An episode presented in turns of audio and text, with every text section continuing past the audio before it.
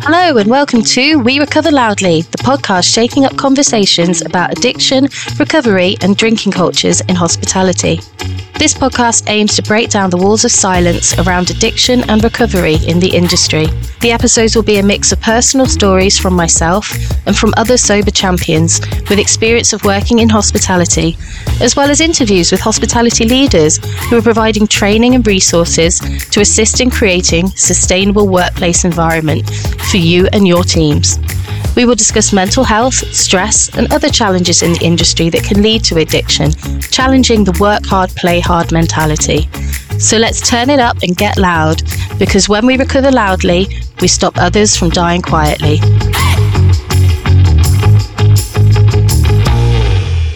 Hi, and welcome to this week's episode of We Recover Loudly with me, Shell, your host, recovering loudly as always to make sure that others don't die quietly. This week's episode is a solo episode, so you get to listen to me talk for the next 20 minutes or so. And I've decided to talk about that dreaded word, alcoholic or alcoholism. This is a word that carries so much stigma, so much pain, and to be honest, a lot of misunderstanding. And I feel that it's a word that really keeps a lot of people from getting help sooner than they certainly can. Definitely was the case in my experience. Um, it took me a lot longer to realize I needed help because I was so ashamed of that word. So, what is an alcoholic? If we do a quick Google search, DrinkAware's website definition jumps up first, and it states that alcoholism is a term used to describe the most serious form of problem drinking at a level that causes harm to your health. I've also got here, we also have alcohol dependence is a chronic medical condition that typically includes a current or past history of excessive drinking with a strong craving for alcohol and with continued use despite repeated problems with drinking and an inability to control alcohol consumption. Oh, well, Okay, that all sounds very bleak, doesn't it? And and you know it is alcoholism, alcohol misuse disorder. It is a horrendous, horrendous thing to suffer from, and it doesn't just affect the person uh, drinking; it affects everybody around them. But do you have to be an alcoholic to stop drinking? I guess that is my big question today.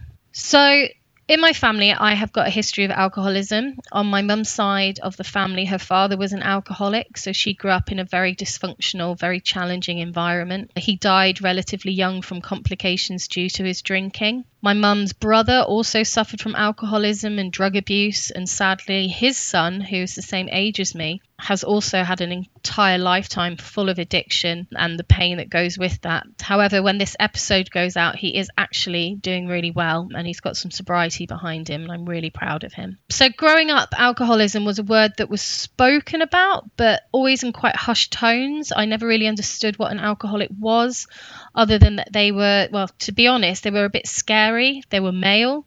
They were people that I didn't associate with, people that I didn't talk to, that I didn't have a relationship with at all. Um, the compassion, the understanding that me and my family now have for the disease of alcoholism and of alcoholics has changed a lot over my own sobriety journey.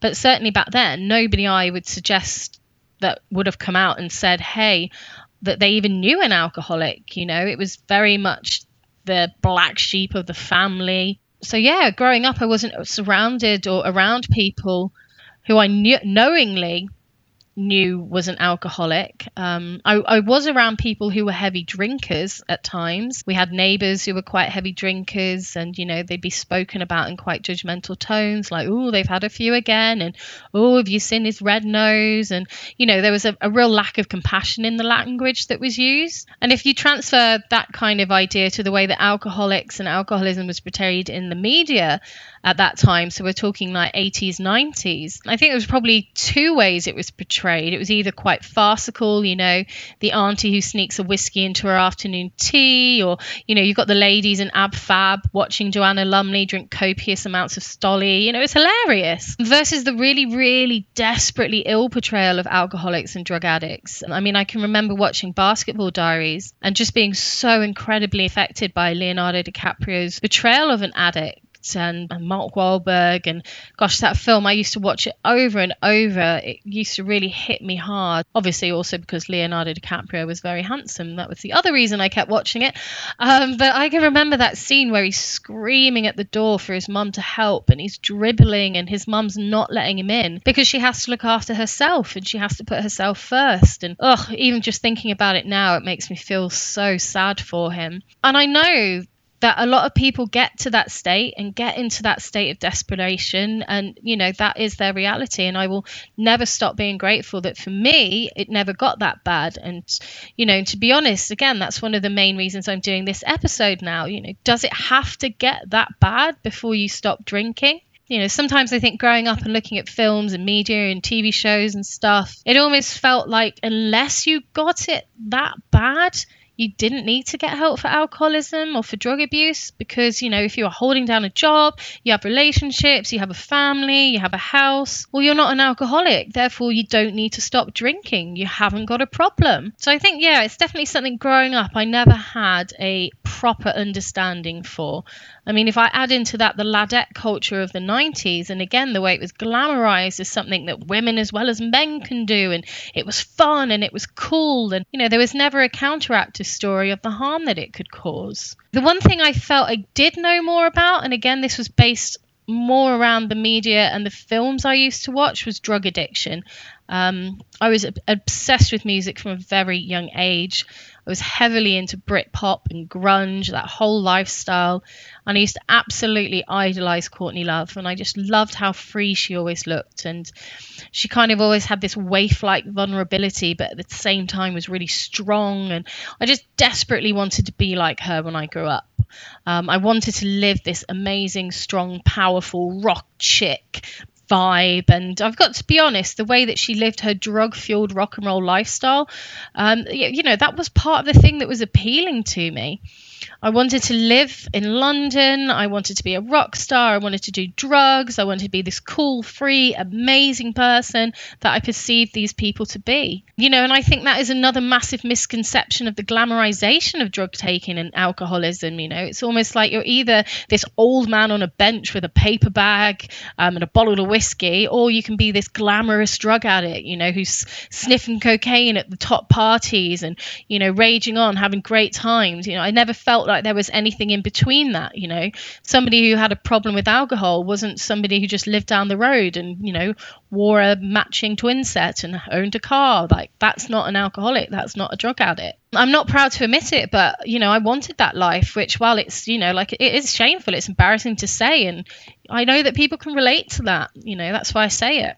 So when I started to feel that drinking was becoming more of a problem, um, which I would suggest was my late 20s, early 30s.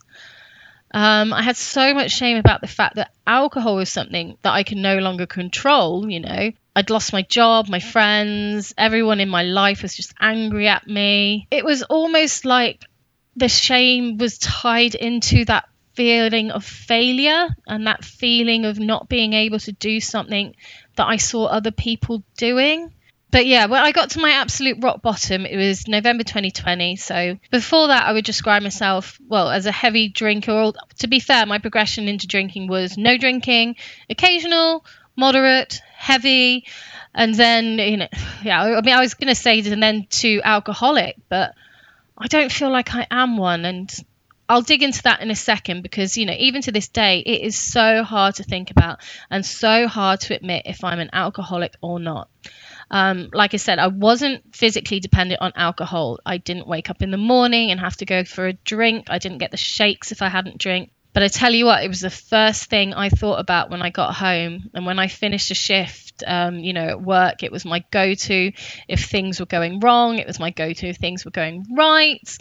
I couldn't imagine a life without drinking at the end of the day. You know, I was emotionally addicted to alcohol 100%. So, yeah, when my life started to fall apart, um, at the end of uh, November 2020, um, or like we like to say in the rooms of AA, when drinking is costing you more than money, um, that's when I realized I needed to get help. And I called up the AA helpline, it's a free helpline, and I um, I spoke to a gentleman and I got given a Zoom code for a meeting because we were still in COVID during that time. So I went to this online meeting um, and it was wonderful. It was full of beautiful people, and they were all being so open and so giving with their story. And I sat there the entire time listening every way I was different to them and every reason I was not an alcoholic. I wasn't the same age as them. I had a different job to them. I was renting my house. You know, I had blonde hair. Literally anything I could use to point out a different, I grabbed onto. But I did keep going back to that meeting, even though I was sat there listening to everything about why I shouldn't be there. Like, I couldn't get away from the warmth and the compassion and the healing I could see in the eyes of others.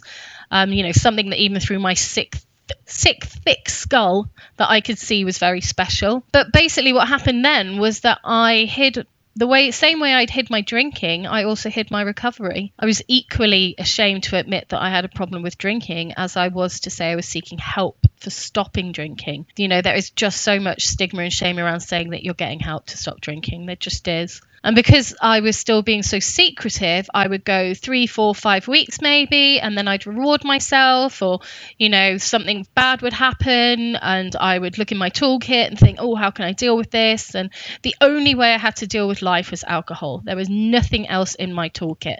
My toolkit was just alcohol.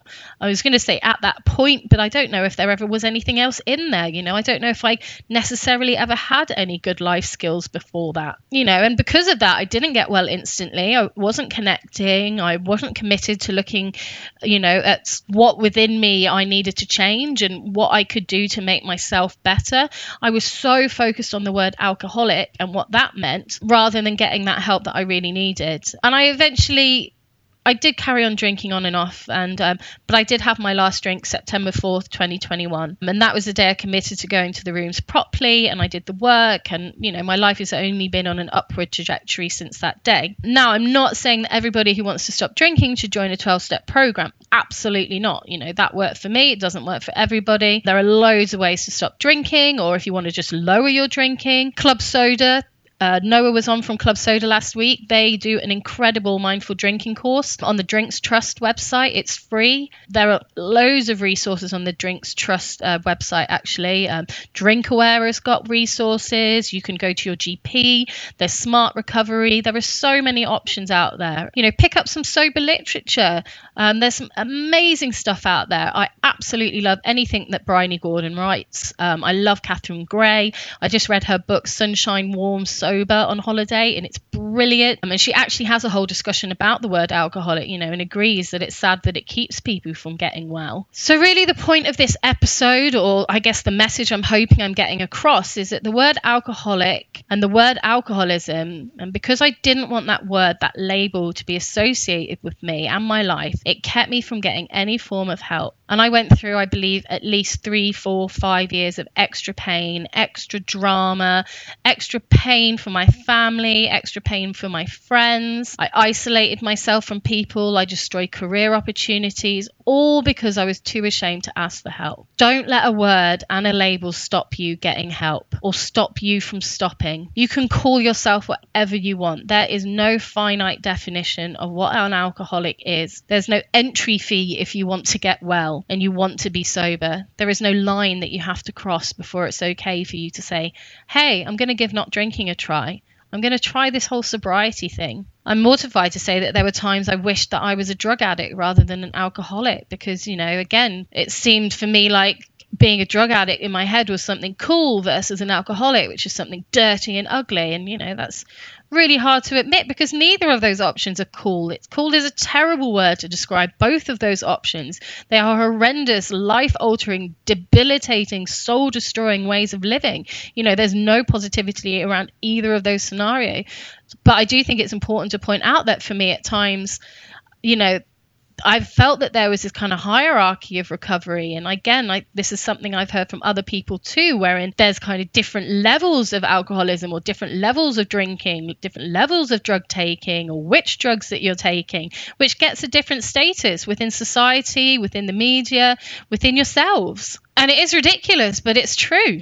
But what does this all mean in terms of working in hospitality? You know, going to work in a job which is surrounded by alcohol, declaring yourself an alcoholic is something that hardly anybody has the courage to do because of that shame and that stigma. I had that lovely chat with Noah last week where he explained um, how initially he didn't tell prospective employees, you know, from the off about um, he describes himself as an alcoholic, so about his alcoholism, because of the fear he wouldn't potentially get the job or get further in the interview process? You know, is it acceptable to be understanding of that statement and say, well, of course they won't want a bartender who doesn't drink, you know? But if everything else about that bartender is exceptional, their customer service, their training, their creativity, their ability with numbers, you know, everything about them reads brilliant employee employee, but they can't drink. Why would you not give them that role? I mean, have I just answered that question myself because they don't drink? You know? Tom Kerridge famously has a shellfish allergy, and therefore, when he creates dishes that um, contain that ingredient, he doesn't eat it because it will kill him. That doesn't take away from him the exceptional chef he is, the leader, the amazing human being he is, in fact. He just doesn't eat shellfish, yeah? So if we have a bar manager who ticks every single box, but much like Tom, can't have a drink because it will kill him, in the same way Tom can't have an oyster because it will kill him, why are we not able to give them that same compassionate understanding? For me, I think that something we really need to look at and change in our industry. There are so many people on recovery in our industry who are hiding that fact, and there are so many people suffering in silence in our industry because of the shame and stigma around saying, I need help with my drinking. I think my conclusion really is you do not have to be an alcoholic to stop drinking even in the rooms of AA, we say the only requirement to be in those rooms is a desire to stop drinking. You know, you don't even have to have stopped drinking. I think that the more people who stand up in their sobriety and in their recovery and have the courage to say, hey, I've decided to stop drinking, drinking was not working for me. Drinking was costing me my mental health, my physical health, my relationships, my workplace, everything. And I no longer drink, but I still work in hospitality and I work really successfully those people, they are the ones who've got the power to change lives. You know, you can spend your whole life on semantics, on interpretations, on assumptions surrounding a word.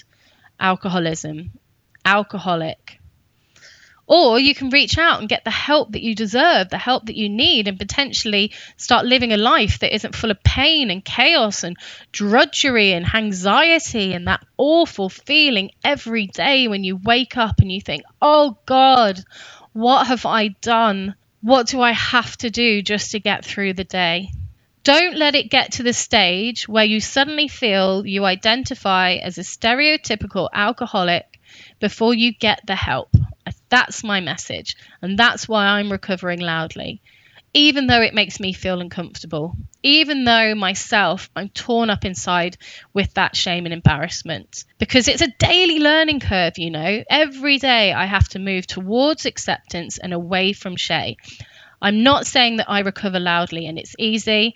I'm not saying that I recover loudly and you should all do it too. But the more of us who stand up and say that recovery is possible, I really believe that you know the more people the less people that we will lose in our industry you know not just to addiction but to other mental health conditions suicide you know or people just moving away from the industry and working in a whole different environment because they didn't feel they could get the support they needed for their mental health or their drinking um, or their drug use while working in hospitality we're in an industry that is rife with consumption, with excess, and with the acceptability that coming to work hungover is fine, where we can drink in plain sight and we can drink to excess.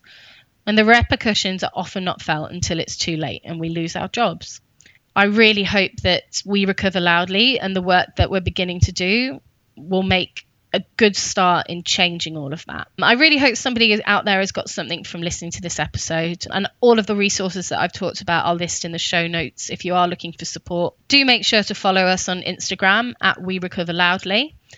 The website, www.werecoverloudly.com, will be launched in a couple of weeks. There'll be a contact page on there where you can get in touch with us directly. There's also going to be a form there. So if you'd like to be a guest on the podcast, if you have a story of strength and recovery and you're still working in the industry and you want to stand up and recover loudly, please do get in touch.